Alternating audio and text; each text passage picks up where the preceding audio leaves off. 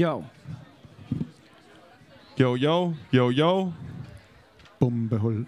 Hvis øh, alle jer, der står rundt omkring i krogene, er færdige med at snakke, så vil vi gerne tage ordet heroppe på scenen. Super. Velkommen til, alle sammen. Hvor er det øh, dejligt at se så mange igen. Endnu en gang. Vi har lige haft en lille talk med øh, den gode Jan Elhøj. Hørt noget Rest and Beats. Hørt noget Toxic Soul Stars. Og nu er det simpelthen øh, den gode gamle, raske penge talk, vi skal til. Og vi har cirka 40 minutter, så det kommer til at gå lidt tjept det her. Men øh, vi, skal nok, øh, vi skal nok komme igennem det hele. Jeg glemte ligesom at sige, hvem jeg var før. Øh, 100 procent. Jeg hedder Christoffer Tauber, og jeg arbejder her på JB10. Jeg er projektmedarbejder, og øh, har øh, været med til at lave Næverland siden 17, hvor øh, ham her også har været med på nærmest øh, siden da. Og øh, ja, du kan lige introducere dig selv. Ja, jeg hedder Rasmus, og jeg er også projektmedarbejder på JB10, og har faktisk næsten samme historie som Christoffer. Jeg har også lavet Næverland siden 17. Øh, og nu øh, har vi det her lille øh, projekt, hiphop-historier, hvor vi har haft syv, otte Mange. gæster nu i vores øh, amatør-podcast-studie. Øh, og der har vi været så heldige at få, øh, få raske penge til at komme og snakke lidt med os. Ja, så Rasmus Poulsen, eller Raske Penge, Ras Money, vil du ikke lige introducere dig selv for, ja, måske den ene, der ikke kender dig? Jo, jeg hedder Rasmus. Halløj, jeg øh, laver musik øh, som raske penge. Det er reggae, men det har en lille baggrund i hiphoppen. Spiller plader som Rasmoney. Og jeg har lavet et nyt øh, firma, hvor jeg sælger hamp, og det hedder Raske Planter. Det er mig. Bog. Går godt allerede med Ja, den det, her talk, det, synes det, det, det, det var det. Tak for i dag. Prøv, kan, du, ikke- kan du ikke lige uddybe det der? Hvorfor begyndte du på det der med raske planter egentlig? Øhm, jamen, det var jo fordi, at øh, man, man kan, altså, fordi der er, noget, der er noget, der hedder industrihamp, som de åbenbart har glemt at gøre forbudt, selvom det øh, kan, godt kan være en ok vare, altså. Øhm, og, og, og nu hvor det rigtige pot er forbudt, øh, og jeg synes jo også, det er en meget god vare, så tænkte jeg, at øh, der er et hul i markedet her, eller ej, der er alle mulige, der sælger industrihampe forvejen. Det, det er sådan lidt ny, for mig, øh, så vidt jeg ved, er den lidt ny, så den der vare, at man begynder at lave det som sådan et, øh, som sådan noget lækker, lækker hamp der, ikke? Øhm, og så, øh, ja, når man er interesseret i planten i forvejen, og måske spiller det også lidt ind, at der lige var lidt corona, og man ikke lige havde så mange andre indtægtskilder der overhovedet, øh, så øh, tænkte jeg, det var nok meget god timing, og, og jeg vil jo gerne bare, altså egentlig vil jeg jo gerne bare sælge stoffer, hvis jeg, hvis jeg kunne få lov til det. Ikke som det eneste, jeg lavede, men som, som, som en del af arbejdet, vil det passe mig fint. Øhm, og det duer bare ikke. Øh, men, men øh, en dag duer det måske. Og så er jeg jo allerede i gang. Ja, nu har du introduceret dig selv som Take it away, øh, Rasmus. øh, musiker og pusher. Men øh, Yes. min, øh, min introduktion til dig, det var den her, som jeg tror, der er rigtig mange danske biblioteker, som efterhånden mangler. den her er i hvert fald fra biblioteket af. Det kan Som jeg se. Er den købt fra biblioteket? Den er købt fra biblioteket. Ah, sådan. Jeg fik den af en, øh, en, øh, en god kammerat, en skriver. Fordi jeg havde øh, jeg så den for noget, der minder om 10 år siden hos en anden kammerat, som sidder der. Øh, og så blev jeg lidt misundelig på den, og så blev jeg enig med mig selv om, at sådan en skal jeg have fat i på et eller andet tidspunkt. Der er faktisk en til der. Øh, og det var en, der hed Rasmus Poulsen, som havde skrevet den. Øh, og som jeg sagde til dig tidligere, så går man jo ind og googler dem, man skal snakke med. Og din tidslinje på internettet begynder i 2011, hvor at du udgiver den der øh, single med rundt og bor her, som de fleste nok kender dig fra. Yes. Så mit spørgsmål er, hvem var øh, den her Rasmus Poulsen? Han var, øh, eller jeg kan også sige, jeg var, for det er mig, der er den samme. Øhm, jeg var 19 år gammel øh, gymnasieelev, som øh, gerne ville have med hiphop at gøre, og øh, havde rappet lidt, og det havde ikke rigtig... Det, det var lidt lort, det rap der, og så jeg var ligesom, jeg ledte vel efter en slags identitet inden for hiphop faktisk på en måde. Og så havde jeg slået mig ind på sådan en spor, der hed, når man kunne være en slags hiphop-skribent, hiphop-journalist og lave lidt radioprogrammer, og lave nogle interviews, og lave, i, hvis det havde været i dag, havde man nok lavet en blog eller et eller andet, men dengang så, var, så skrev man jo for nogle øh, gratis aviser og lavede noget lokal radio og, og de der ting. Og det ledte så til, øh, at øh, en, en, der var, var redaktør på sådan en blad, engang havde lavet nogle artikler for, han, han var begyndt at arbejde på det her øh, forlag, øh, og de ville gerne lave en graffiti-bog, og jeg vidste jo noget om graffiti, og så, så fik jeg ligesom tilbudt at, at lave det. Og, og, så det brugte jeg et års tid, tror jeg, på at lave. Og det var en, blev en kæmpe, altså, en kæmpe døråbner for mig i, i forhold til øh, alle mulige ting. Altså, både i forhold til sådan at have en credible øh, ting at lave i hiphop. Hiphop er jo en subkultur, hvor det er ikke meningen, der skal være noget publikum. Det er bare meningen, alle skal bare breake, male, øh, alt det der. Man skal helst være sådan bidrag til kulturen. Var i hvert fald, det var i hvert fald sådan, men jeg fik det øh, at vide, øh, at det var dengang. Ikke også, ikke? om man følte, man skulle leve op til Big Up Pink derovre, mand.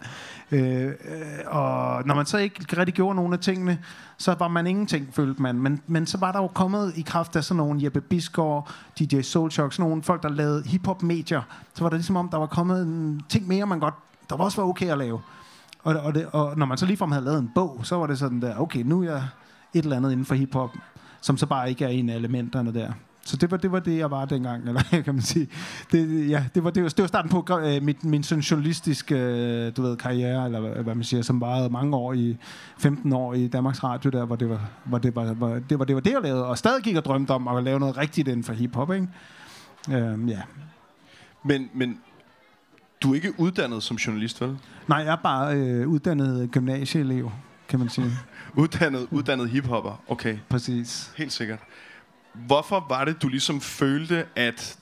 Det kan være, du måske har svaret på det, men hvorfor var det, du følte, at det her, det var du nødt til at lave en bog om? Fordi jeg forstår godt det der med, at du ved, du gerne vil bidrage til kulturen, men hvorfor lige omkring graffitien? Og hvorfor ja. lige omkring sådan de der interviews, der for eksempel, der er jo for eksempel lidt med den gode mand, der lige står, var lige her ved siden af os, Claus. Ja, for fanden. Øh, Simpe Spin-tingen. Ja hvorfor var det, du, du følte, det, det var vigtigt at for, for, fortælle de der historier der? Ja, altså det var ikke min idé at lave bogen. Det var det der forlæs idé. De spurgte, om jeg ville gøre det. Så det var bare sådan øh, noget, øh, ja, sendte ned øh, til mig ikke, som en mulighed. Øh, hvad hedder det nu? Øh, men selvfølgelig, øh, måden den er udformet på, har jo selvfølgelig været min, øh, min idé. Og det er... Øh, altså det er jo, graffiti er jo en, som jeg ser det, en vigtig form for, for kultur og, og noget, som jeg synes, man siden 97 eller øh, de senere år er blevet meget mere sådan der... Nu ved man godt, at graffiti er vigtigt og er, er, en, er en vigtig del af måden øh, æstetik i det hele taget, så den er på. Øh, det, det, det kan man slet ikke, man kan slet ikke skære det væk som, som, som noget forkert. Men dengang, der var der jo Altså, der var der jo mange, der syntes, graffiti var totalt fucked up, og bare skulle, lovlig graffiti skulle væk, øh, ulovlig graffiti skulle væk, alt, der hed graffiti, skulle bare øh, slettes og havde ingen værdi.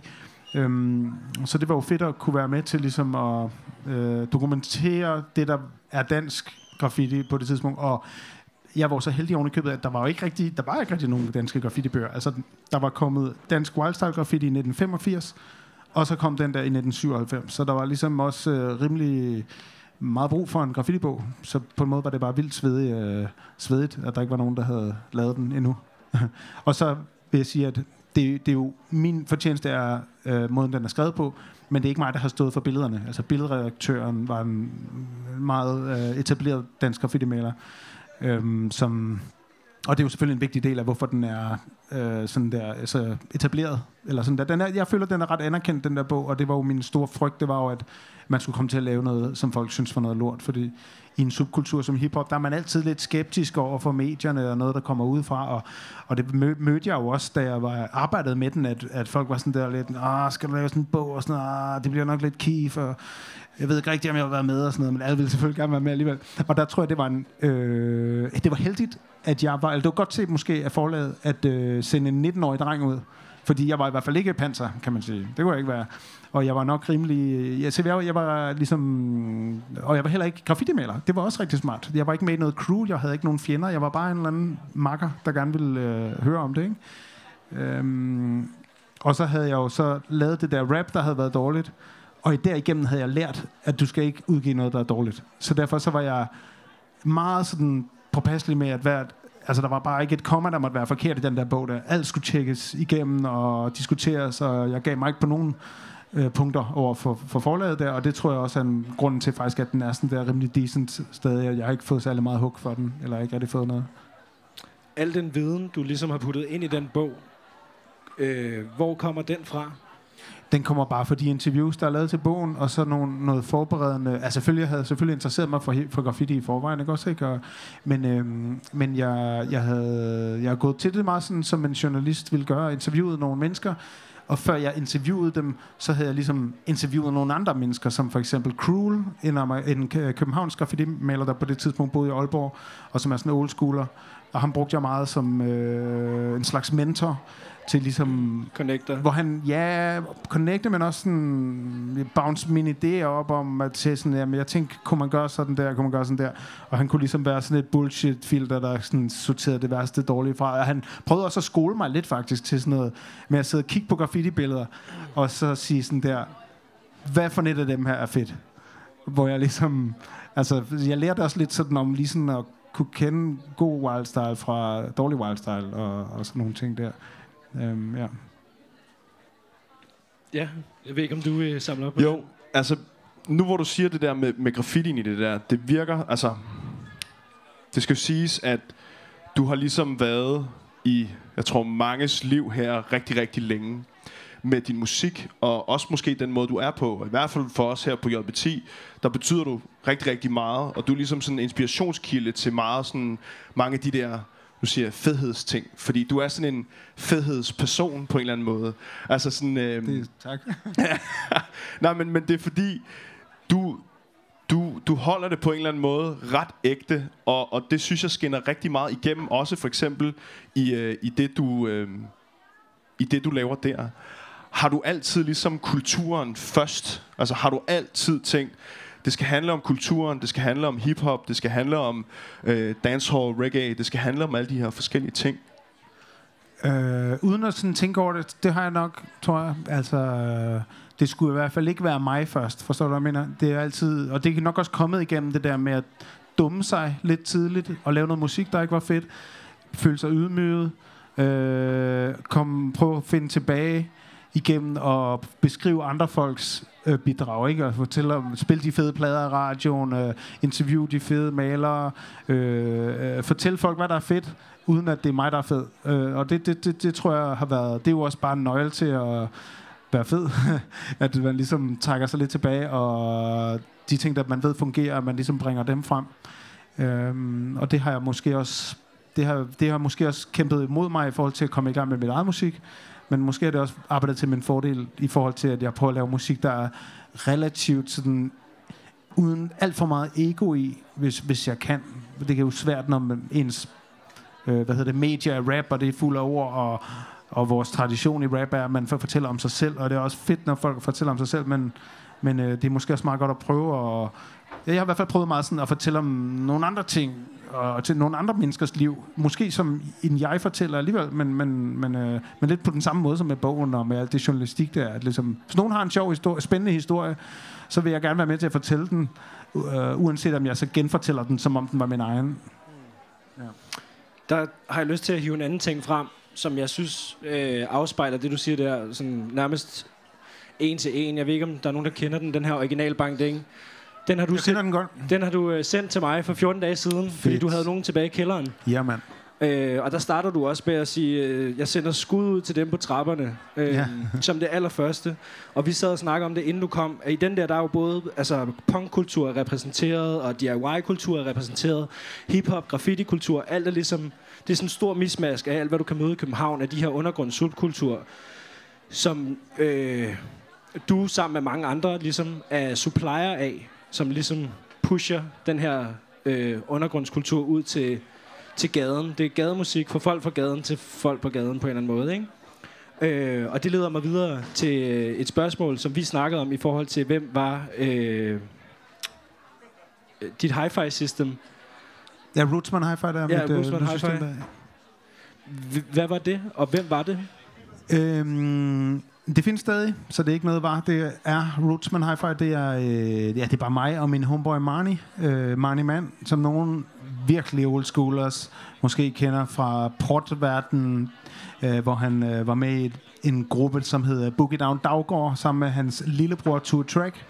Øhm, og Marnie Mann, han er øh, reggae-pladesamler, virkelig fed DJ, og øh, en gang før, øh, før der var noget raske penge, og efter den der bog, der øhm, fandt han på, om ikke vi skulle slå os sammen og spille reggae-plader sammen på det tidspunkt med en norsk fyr, som hed Mats. Senere har der været en fyr ind over for Aalborg, min gamle homie Kold, som øh, nu bor i Stockholm, så nu er det bare mig og Marnie. Men det er bare, ja, det, det er det. Vi er, vi er to DJ's, der spiller reggae-plader sammen. Ikke særlig tit længere, men vi er der stadig. Svedigt. Ja. Jeg snakkede lige med den gode uh, Sonny, som du også uh, snakkede med lige før. Fed fyr. Og vi var sådan lidt, hvad fanden, øh, hvad fanden skal man egentlig spørge sådan en som Rasker om og sådan noget der. Og vi vil egentlig gerne bare høre noget af det, som er allermest sådan, hvad skal man sige, startende for din kultur inden for hiphop og inden for hvad du er. Hvad var noget af det første hiphop, du sådan stødte på, eller hvad var noget af det første, du hørte? Faktisk måske i virkeligheden. Altså, øh, jeg tror, det, f- det første hiphop, jeg kan huske, at jeg hørte, det var øh, No Sleep Till Brooklyn med øh, Beastie Boys, som jo var et mainstream øh, crossover-hit, øh, øh, som blev spillet i radioen, og det kan jeg huske, jeg synes var fedt. Øh, og så det første sådan, hi- hiphop sådan startede for mig øh, en, en dag, simpelthen, hvor, øh, eller en aften, hvor øh, der var sådan et... Øh, jeg, jeg kommer op fra Nordjylland, og der sker altså ikke meget. Og, øhm, men der var en lokal radio dengang, som hed Radio Aalborg. Senere blev den til Aalborg Nærradio. Senere blev det til ANR, som er sådan en kæmpe ting i dag. Men øh, hvad hedder det? Dengang, hvor det var Aalborg Nærradio, tror jeg, der havde de et hiphop-program. Og det var altså 1987, så det var sådan rimelig way back, hvor der ikke var nogen, der vidste, hvad hiphop var. Jeg vidste det i hvert fald overhovedet ikke. Øhm, og, øhm, og det hiphop-program, det sendte efter, om de sendte fredag aften efter deres øh, hitlisteprogram, Top 30. Og det plejede jeg at høre, det der top 30. Og så var der den her god aften i øh, 87, hvor jeg skulle med mine forældre ud og spise hjemme hos nogen. Og så satte jeg båndoptageren til at optage resten af top 30-programmet. Og det var sådan en båndoptager med et 90 minutters bånd, og så kan den vende båndet om og optage videre på den anden side. Så den optog også den udsendelse, der kom efter, og den hed Future Shock, og det var det der hip-hop-program. Og det første nummer, de spillede, det var et nummer, der hedder Going Way Back med Just Ice. Og det ændrede fuldstændig mit øh, liv. Altså det var der, hvor jeg, det var der, jeg opdagede, at noget kunne være sådan rigtig fedt. Altså før havde der været, der var Kim Larsen, det var fedt, der var Shubidua, synes jeg også var fedt, og Gnax, og der var, jeg kunne godt lide musik og alt det der, men da jeg hørte Going Way Back med Just Ice, så var det, så var det bare som om, jeg forstod, at ting kunne være meget federe og meget mere sådan medrivende. Og, og jeg forstod ligesom der var et link her til graffiti, som jeg også havde set ud af vinduerne på bagsiden af Simkanen, når vi var i Frankrig der på motorvejene der. Så wow, kom der et eller andet, what the fuck, som ligesom fik øh, pulsen til at slå hurtigere. Og der var bare et eller andet ved alt det der, der sådan virkelig til, tiltalte mig på en anden måde end, end alt andet kultur, jeg havde været udsat for. Øhm, så det startede klokkeklart sådan ligesom derfra. Og så havde jeg jo så det der bånd fra Future Shock, som jeg så hørte hele ugen, indtil der så kom Future Shock igen, hvor jeg så kunne optage et nyt bånd. Øhm, og det hører med til historien, at Aalborg var altså en øh, rimelig sådan happening by dengang i hiphop sammenhæng. Det var betegnet som Danmarks hiphop hovedstad nummer to efter København før Næstved. Sorry to say. Øh, og det var fordi, det var dengang i 87, her 88. det der slut, slut 80'erne, start 90'erne, der var Aalborg totalt going on med, med, med hiphop, specielt graffiti, øh, men også øh, DJ'ing. Øh, ikke noget rap, men, men, men DJ'ing og graffiti, der var den altså going on. Og så havde de det der radioprogram, og det var jo Soul Shock og Dr. Jam og um, fede mennesker, der lavede det. Og det var der folk sendte mix ind og brev ind, og der var sådan der nyheder, og der, der skete noget i det der hiphop, kunne jeg forstå igennem radioen ved at lytte til det. Der findes en fed bog, man kan tjekke omkring Aalborgs hiphop guldalder, som hedder Break the Limits, skrevet af en, som hedder, øhm, som hedder Bak til efternavn. Hvorfor kan jeg pludselig? Anders Bak. Mo Dash skrev han. Den er rigtig fed, fuld af billeder fra den der tid, øh, og interviews og det hele. Og, det, øhm, og den, den oplevede jeg ligesom bare igennem radioen kun. Øh, men, men, øh, og så selvfølgelig graffiti ind i byen, ikke? Og det var mit sådan... Ja, det var, sådan, det var startskuddet for mig, og det er stadig for mig heldigt. Altså det der, old, den der periode af graffiti og rap, er for mig på en måde sådan lidt det bedste. Altså det er ikke, fordi jeg går og lytter til det hele tiden overhovedet, men det har bare en særlig nerve for mig, fordi det var det, det, det, det første, tror jeg, at jeg, at jeg mødte. Ikke? Må jeg lige, må jeg lige spørge, må jeg, må jeg lige få ordet herinde en gang? bare al den snak, der foregår rundt omkring, hvis I gerne vil snakke og sådan noget, det er bare mig, der egentlig bare bliver forvirret af det, så må I meget gerne gå ud, for jeg kan sådan høre jer alle sammen sådan snakke lidt over det hele. Det er måske dernede og lidt op i baren og lidt forskelligt og sådan noget der. Så kom Det var, det var bare lige, det var bare lige god stil. tak. Tak. Hvad hedder det? Øhm, den der tur fra Aalborg til København, hvordan var den sådan i den der, altså, hvad skal man sige, overgangsfase? Nu sagde du selv, der ikke skete så meget i Nordjylland, men altså, var det bare sådan en eksplosion af ting, der bare foregik, eller hvordan var det? Uh, for mig der var det sådan der, fra 87 til uh, en gang i begyndelsen af 90'erne, måske 92, der var der bare uh, mig og det der radioprogram. Og så en drøm om en gang at møde en ægte hiphopper. Um, og så min søster gik til sejlsport med en graffiti-maler, som gav mig en tegning engang i fødselsdagsgave, som jeg kopierede og farvelagde igen og igen. Og der var sådan nogle små, sådan, så var der en artikel i et eller andet blad, man klippede ud og hængte op, og måske var der noget i fjernsynet. Nu øh, Men, øhm, og så begyndte jeg at møde nogle andre, der interesserede sig for hiphop, og der var begyndt at komme... Der var, så var der faktisk stenet periode i Aalborg i 90'erne, men der var lidt hip-hop jams, og man begyndte at linke op med nogle andre, nogen, der også gik op i det. Jeg begyndte at få venner igen. Jeg blev ret isoleret faktisk i, i de ældre klasser i folkeskolen, hvor jeg bare ikke, jeg havde bare ikke noget til fælles med de andre. Det havde jeg bare ikke. Altså, jeg, jeg interesserede mig for det her hiphop, og de andre var, det var med sydstatsflag på taskerne, og lidt sådan der, det var en eller anden årsag moderne at være racist, og det, jeg forstår det ikke, for der var ikke nogen mennesker, altså der var kun hvide mennesker i Vestbjerg, den der by, jeg kom fra, så det var sådan lidt weird. Men, øhm, men det viste jeg i hvert fald, jeg var imod. Så der var mange, sådan, jeg blev sådan lidt mærkelig, tror jeg. Øh, men jeg begyndte at få venner igen, da jeg mødte de der andre hiphopper. En af dem, ham der er kold forresten, der senere kom med i Rootsman Hi-Fi. Øhm, og så havde vi vores hiphop-hygge der, og så, øh, så skete det der med bogen nok. Altså, og, og på det tidspunkt, der var, der var James i Aalborg, og så var der James i sådan nogle byer som Randers og Aarhus, og man tog til, og, og, og, og, og der, der, der var, hvad hedder det, øh, og Odense, hvor jeg mødte dig, Christina, og hvad hedder det, øhm, Øh, så tog man ligesom rundt til de andre steder, hvor der var noget en gang, men så tog man helt til København, hvis der var Brand Nubian eller Jungle Brothers eller et eller andet derovre, ikke? og så gik man i street dance og købte plader. Øhm, og, men så lavede jeg den der bog, og så var jeg også ved at være de der 18-19 år, og så kunne man godt flytte hjemmefra, og så flyttede til København, og så var der jo hiphop øhm, og alt muligt andet lige pludselig, som var fedt. Øhm, ja. Har du et øh, dub reggae-nummer, som gav dig den samme følelse som... Øh, Ikke på samme måde. Ikke samme Øh, måde? nej, det har jeg ikke. Fordi reggae var lidt mere... Um, det kom lidt mere snigende, tror jeg.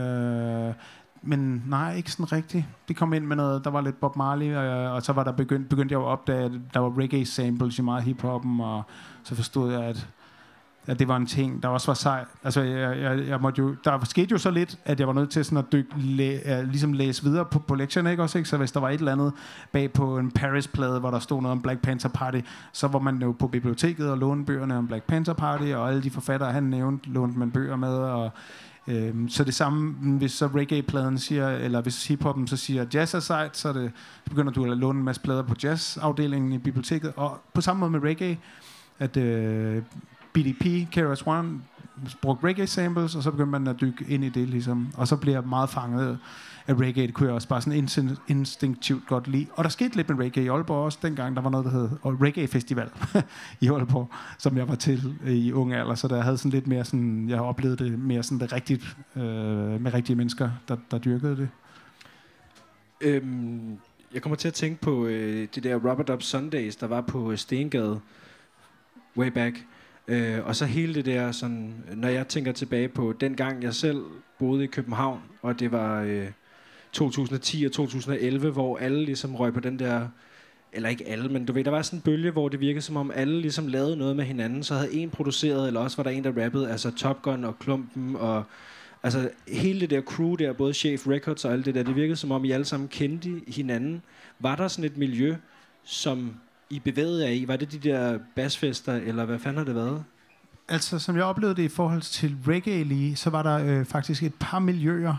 øh, som selvfølgelig kendte hinanden, men som alligevel var det lidt, lidt op. Øh, der var nemlig farfars miljø med Wafande og Kaka og, øh, og Natasha. Øh, og så var der en, ligesom Nørrebro-miljøet, som vel var øh, mig og Klumpen og Top Gun og Chancho og Mala og en masse andre, øhm, som, hvor der både var Robert Up var en del af det, og så var der Saxons, og der var nogle fester i ungdomshuset, og der var sådan, der skete vildt meget med reggae øh, på det der tidspunkt, og og jeg var bare fra den, jeg var fra et miljø, der var centreret meget omkring Saxons, som var en café på, på Nørrebro, øhm, hvor der blev, blandt andet blev spillet øh, reggae, ikke også?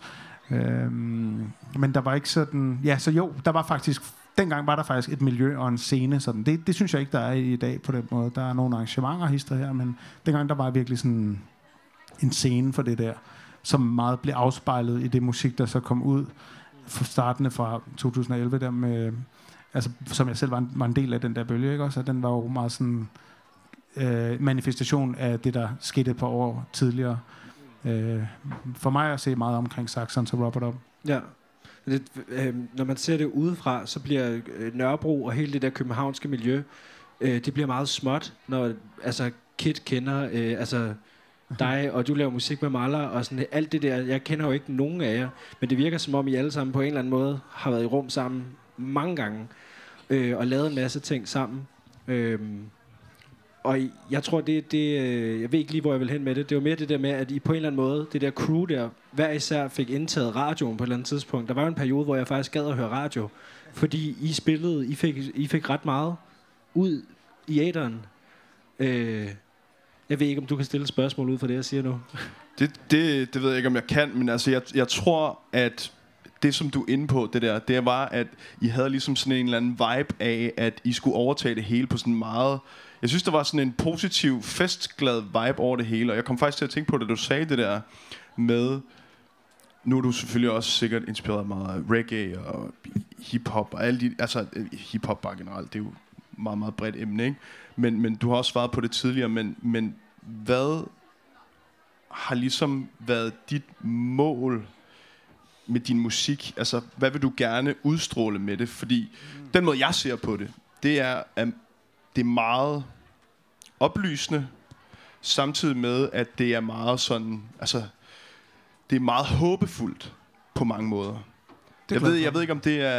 Altså... Jo, det, det, kan jeg, det vil jeg gerne have, men det er fedt, du siger det, synes jeg. Men hvad hedder det? Jeg vil selv gerne, jeg, da jeg startede i hvert fald, der vil jeg bare gerne have det fandtes. Altså, jeg vil bare gerne have, at jeg rent faktisk lykkedes med at lave musik, fordi at øh, det var det, der havde været min drøm fra jeg var 13, var jeg sådan der, jeg skal være rapper. Øh, og det kan jeg også huske som en bestemt dag, det skete, hvor der havde været et klip i fjernsynet med Natasha, der havde siddet og rappet, og, og hvad hedder det, Crush him lavede beatbox og øh, de sagde, at det var hiphop i tv-avisen, og øh, det var bare sådan der, wow, det skal jeg. Og, øh, og så, er det, så går der rimelig længe, så er jeg 29, tror jeg, da jeg udgiver øh, jeg bor her. Ikke? Øh, så der, der er mange år, jeg har gået og drømt om at være rapper, øh, og, og, og tænkt, at det blev nok ikke, og alt det der. Og der, øh, der var det ligesom, så målet var for mig i forhold til musik, det var bare ligesom, jeg, jeg vil gerne jeg vil gerne finde ud, finde ud af, om det kunne lade sig gøre. Altså, jeg vil gerne ikke sidde og være 80 år gammel og ærge mig over, at jeg stadig har en eller anden drøm om, jeg tror, jeg kunne have været meget fed og sådan noget. Øh, at så fandt jeg efterhånden ud af, at det, her, det ville faktisk, det ville faktisk være bedre at blive ydmyget igen. Det ville faktisk være bedre at lave noget dårligt, og så skamme sig over det, end at sidde og ikke vide, om det ville have været godt, og så ærge sig over det. Altså ærgelse, det er faktisk noget af det værste, man kan risikere at havne i. Øhm, så øhm, så for, mig, for mig var målet bare, at det skal ud, og at det skal helst være godt. Øh, men det vigtigste er, at det kommer ud, og det var meget noget, jeg lærte igennem ungdomshuset og punk og det der med, at det, ligesom, det vigtigste er fandme at lave en plade. Altså, så, mm, fedt, hvis, det er heldigt, hvis den også er god, men hvis du laver en plade, så er du allerede sej på en eller anden måde, fordi du har lavet en plade. Det er ikke nogen skam at lave en dårlig plade. Det er værre at ikke lave noget, hvis du gerne vil. Og det, øhm, så det var det, der var målet. Og så jo, så siden er det blevet mere sådan noget, jo, jeg vil gerne putte et eller andet ud, der er lidt positivt, og, og jeg vil gerne lave noget, der ikke er politisk ukorrekt faktisk, for at sige det med det, det et fyreord der, men jeg har altid gerne vil øh, lave noget, der godt, der, jeg vil gerne ikke risikere at lave noget, der, der ikke kan spilles i ungdomshuset, du ved, ikke? Altså, jeg vil gerne, det skal være ok i forhold til køn og alt det. Øhm, og det var jo slet ikke standarden i rap på det tidspunkt. Det er det heller ikke nu, men det er det mere i resten af samfundet, end det var dengang. Altså der er det jo blevet, der, der er ligesom en diskurs nu, der hedder, hey, du skal ikke komme og være sexist og homofob. Altså det er ikke moderne mere. Øhm, men det var det faktisk dengang. der var det okay at være, synes jeg, i rap. Og det, det er lidt sådan, øh, der, der, det vil jeg gerne ikke være en del af. Og det, øh, det er så siden også, hvad kan man sige, øh, har arbejdet for min fordel, tror jeg. Øhm, ja, tak for det svar. Altså, Jan Elhøj, han var faktisk inde på lidt af det samme. Øh, vi spurgte ind til i forhold til produktivitet, for de har jo også en mand, der om nogen virkelig bare har altså, trial and error, ikke? Ja. Snakker vi en del om at ship, ship, ship, altså sådan få noget ud, ja. og ligesom lære at fejle, og lære at af din fejl, ikke? Øh, og det er jo bare skud ud til alle de unge mennesker, som også sidder her, som er altså igen i år bare er fucking hårde til at lave en festival, og vi skruer en skrue i, og fungerer det ikke, skruer vi den ud igen, og skruer den i igen. Så sejt. Så det er no- nogle sindssygt gode ord, og også noget, øh, jeg, jeg vil tage med mig hjem. Der Ja. var faktisk... Hvem fanden var det, der spurgte om det? Det må, det må være Emma, der spurgte om det. Øhm, hvordan føler du egentlig sådan udvikling? Nu bliver det sådan meget sådan indspist på en måde. Men øh, hvordan føler du sådan udviklingen fra det første Neverland, du var på, til nu har været? Jeg elsker det der spørgsmål, fordi, hvad hedder det, øh, jeg sad sådan, skal jeg selv ligesom få det til at dreje om Neverland, eller kommer I til at gøre det? Fordi jeg synes, det, det øh, jeg vil gerne, jeg har jo sygt optur over at blive inviteret herhen igen. Altså, det var optur første gang, men, men man bliver, det er en meget stor ære at ligesom blive spurgt igen, igen og igen faktisk. Øhm, og hvad hedder det, og det er jo ikke det er jo ikke, altså det er jo også fordi Neverland er noget, der er lavet med mange af de sådan samme værdier, tror jeg, som jeg synes er vigtige i livet, og så, på, så også prøver at putte ind i, uh, i musikken der.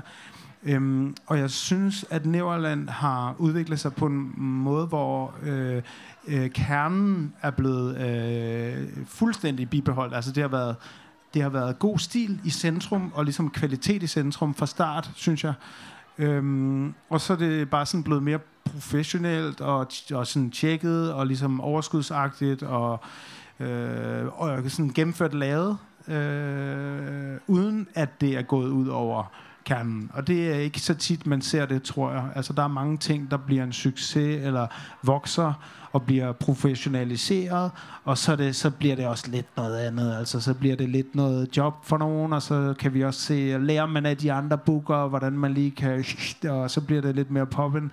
Øh, og der synes jeg bare, det er svedigt, at Neverland er super true til, øh, til kernen, altså til, til det, som det drejer sig om, altså indhold, og ligesom, ja, øh, det, det, det er vildt svedigt at se, og er fantastisk at få lov at være, være en del øh, af.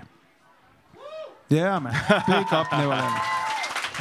Men du kan også se mange af dem rundt omkring her. Altså, der er mange af dem, der har været rigtig med i mange, mange år. Jeg kan også genkende rigtig mange gæster og sådan noget der. Så det, det er jo ret vildt. Og du er ligesom også en, en, snart en fast gæst. Altså, du, du ved nærmest, hvor du skal parkere henne og så videre. Nogenlunde. Yes. Så det, det er ret sindssygt. Vi har, øhm, vi har en lille smule tid igen, og Fedt. det vil jeg egentlig gerne øhm, bruge på at sådan spørge dig ind til måske sådan nogle du har nok i virkeligheden svaret lidt på det, men nogle gode råd til ungdommen. Har du sådan nogle? Uh, Det er et meget bredt Ungdommen er spørgsmål. en stor gruppe på en eller anden måde at tale til sådan, ja, sådan Ja, ja, samlet, men Bare generelt. altså øhm, og øh, det, nu, det er nu, der skal komme sådan en rigtig bombe ud af munden, Ja, ja, ikke? Her, fuldstændig. Sådan rigtig... Øhm, øh, jeg, jeg ikke rigtig, tror jeg. Har du må have et eller. Måske bare et, klø på, og du ved, øh, man, man, man skal ikke... Ja, jeg, jeg, jeg, jeg, jeg, jeg føler mig sat på pletten her. Kender I det? Ja. Alle kigger Okay, og okay, venter okay. på, at der kommer andet svedt ud. Spørg lige om noget andet, og så kan det være, det kommer tilbage. Man skal ikke ærge sig. Nej, men det, det, det har jeg sagt jo. Men Ja, det, det er, har altså, det er bedre at prøve at lave noget. Det er bedre at lave noget lort, end at ikke lave noget. Og hvis ikke man, øh, og hvis man, hvis der ikke er nogen, der synes, man er en kæmpe idiot og har gjort det rigtig dårligt, så er det måske fordi, at man har lavet for lidt.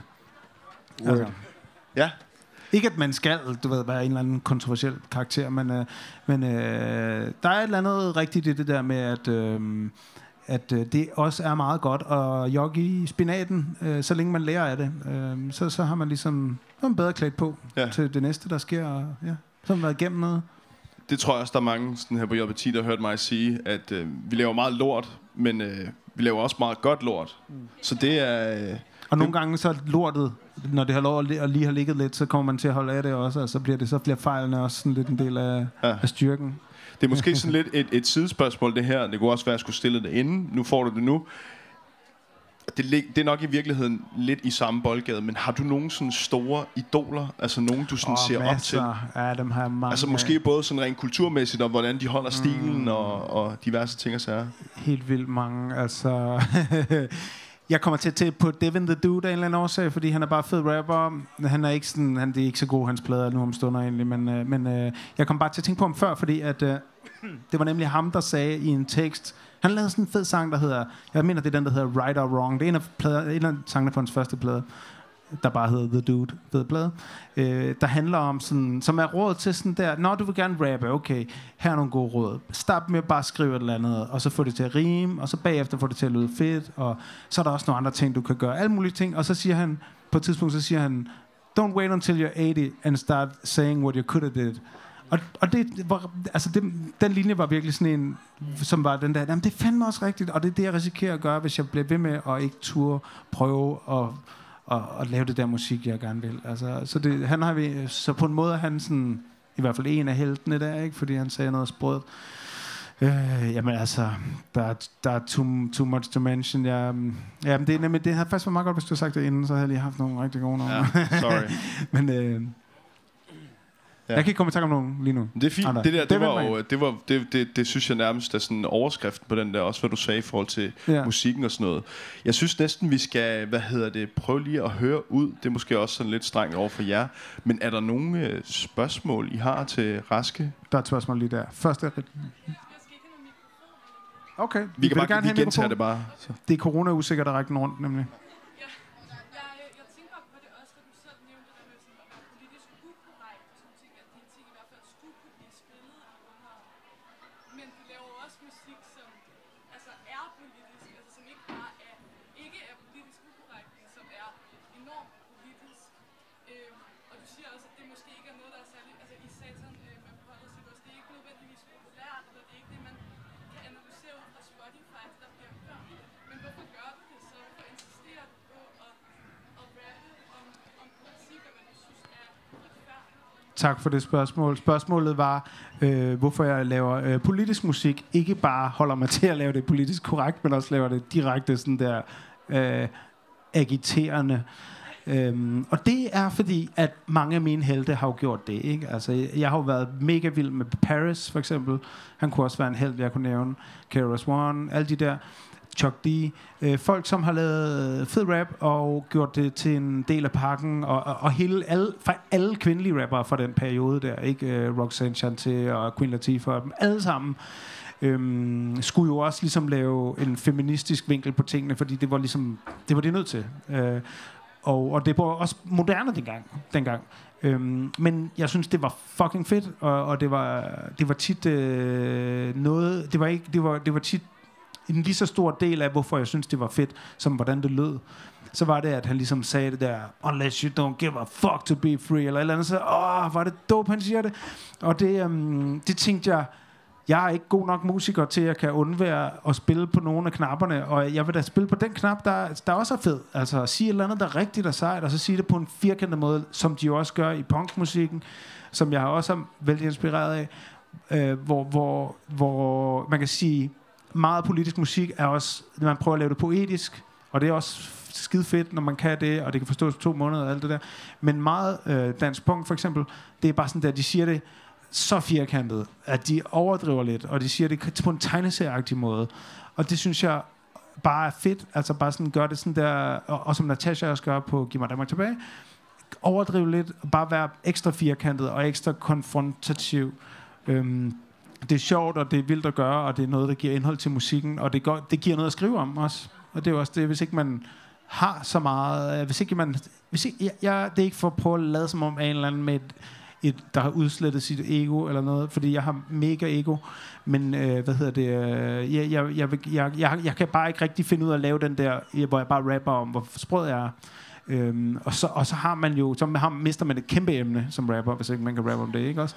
Øhm, men så i, hvad kan man sige, politik eller social, øh, det kommenterer øh, virkeligheden, der er masser af indhold, så der er masser af ting, så er det ligesom bare et eller andet, du gerne vil snakke og, med din homie om, Så er bare prøve at få det til at rime, og så kan det være, at det er en sang allerede der. Og, ja, så det har været en del af min, en af mine metoder. Det er derfor. Det var et øh, godt spørgsmål. Så, ja, ja, det synes jeg Er også. der, er, der, er der flere måske? Vi kan nok lige nå et til, hvis der var nogen. Er der nogen, der tør? Der kommer et derovre. Sort t-shirt.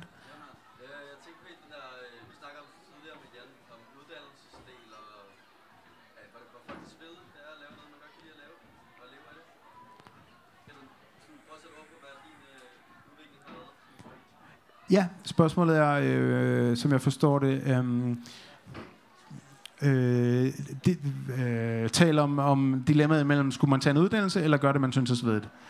Øh, jeg er fra en familie af folkeskolelærer, øh, og øh, selvfølgelig hjemmet har skolen været vigtig. Jeg brød mig ikke så meget om skole selv, og øh, jeg har opdaget, eller sådan haft på fornemmelsen, at man kunne også bare lave, man kunne også bare, hvis nu man i stedet for at tænke på, øh, hvad kunne være et fedt job, øh, eller hvad kunne man tjene mange penge på, og så regne tilbage, Nå, men så skal jeg have den her uddannelse for at kunne få det job, øh, så skal jeg bare lige lide alle de her år, men så bliver det også fedt, fordi så kan jeg være sprød arkitekt og tjene boksen, eller hvad nu er. Øh, så har jeg bare haft på fornemmelsen, at hvis nu man bare laver det, man synes er sjovt, øh, så bliver man garanteret god til det, og så er der sikkert også et job inden for det, man kan lave. Øhm, og det, jo, det lærte jeg jo også igennem hiphop, det der med, at fordi, ja ja, man skal, det er øh, ikke vigtigt for en med et job, når man er øh, 16 år. Der er det vigtigt for en at blive, etabler- at blive respekteret som hiphopper, og føle sig fed som hiphopper. Øh, så, så, øh, så, så, så det var nummer et jo. Øhm, og så havde jeg bare set, jamen, der er folk, som før nævnte Jeppe Biskov for eksempel, som åbenbart har et job, der handler om at have noget med hiphop at gøre, og han er ikke engang rapper eller noget. Øh, så det må der sgu da også være for mig. Så jeg har ligesom bare haft den der sådan der, "Nå, jeg må bare dyrke et eller andet, jeg synes er spændende, og så se om ikke, ja, så, så kan man sige, hvis det så fucket op, så havde jeg da i det mindste haft det grineren alle de der år, hvor jeg så havde gjort det, og så kunne det være, så kan jeg få et eller andet øh, job derefter, som så kunne sutte røv, hvis det var det, det skulle. Øhm, men det, det er i hvert fald, øh, som jeg er blevet ældre, har jeg opdaget, det er faktisk et meget godt råd til de ungdommen. Øh, bare gør, hvad man synes er spændende, fordi at, øh, så er der også større chance for, at man bliver god til det. Fordi så gider man det længere. Altså, man bliver god til noget, hvis man gider hver dag, ikke? Og det gider man ikke, hvis man synes, det sutter, det man laver. Fedt. Har du, har, har du mere? For vi skal faktisk til at slutte af. Jamen altså, jeg havde lovet Rasmus, han lige havde øh, to-tre minutter, eller den tid, du nu skal bruge på at introducere, hvad vi skal ud og opleve ude i gården. Nå, ja, det er ikke en introduktion som sådan. Det var bare fordi, øh, at, øh, nej, men det var bare fordi, jeg ville bare lige sige omkring, at jeg skal jo spille koncert senere. Jeg håber, nogen af jer kan komme. Øhm, at, øh, jeg har, fordi at jeg ligesom øh, har spillet her så relativt mange gange, øh, så... Øh, og jeg har faktisk ikke rigtig skrevet ned, hvad jeg har skrevet billedet de andre gange, så jeg er lidt i tvivl. Og jeg vil helst ikke, øh, det skal jo ikke være det samme, jo vel? Så har jeg prøvet i dag at lave en, øh, at spille lidt, flere, lidt mere sådan øh, sang, jeg ikke øh, plejer at spille overhovedet. Øh, og nogle sange, jeg aldrig har spillet, og nogle, som, jeg, som der tit er nogen, der har spurgt, hvorfor spiller du ikke dem? Fordi at normalt spiller jeg jo med klumpen, og øh, tit mm, også med et band, vi har sammen. Og øhm, så prioriterer vi selvfølgelig vores fælles sange i, i den sammenhæng, og dem har vi også mange af nu, så det kan vi roligt lave koncerter med.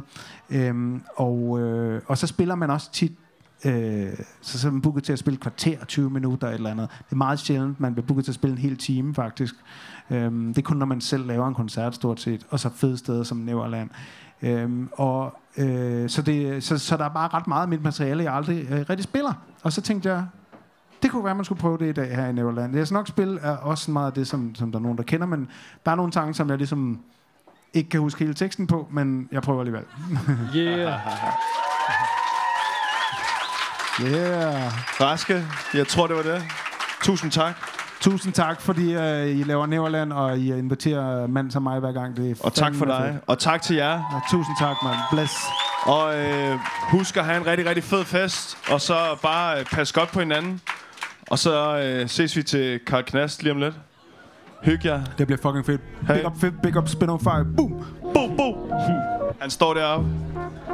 Denne podcast var produceret af WBT.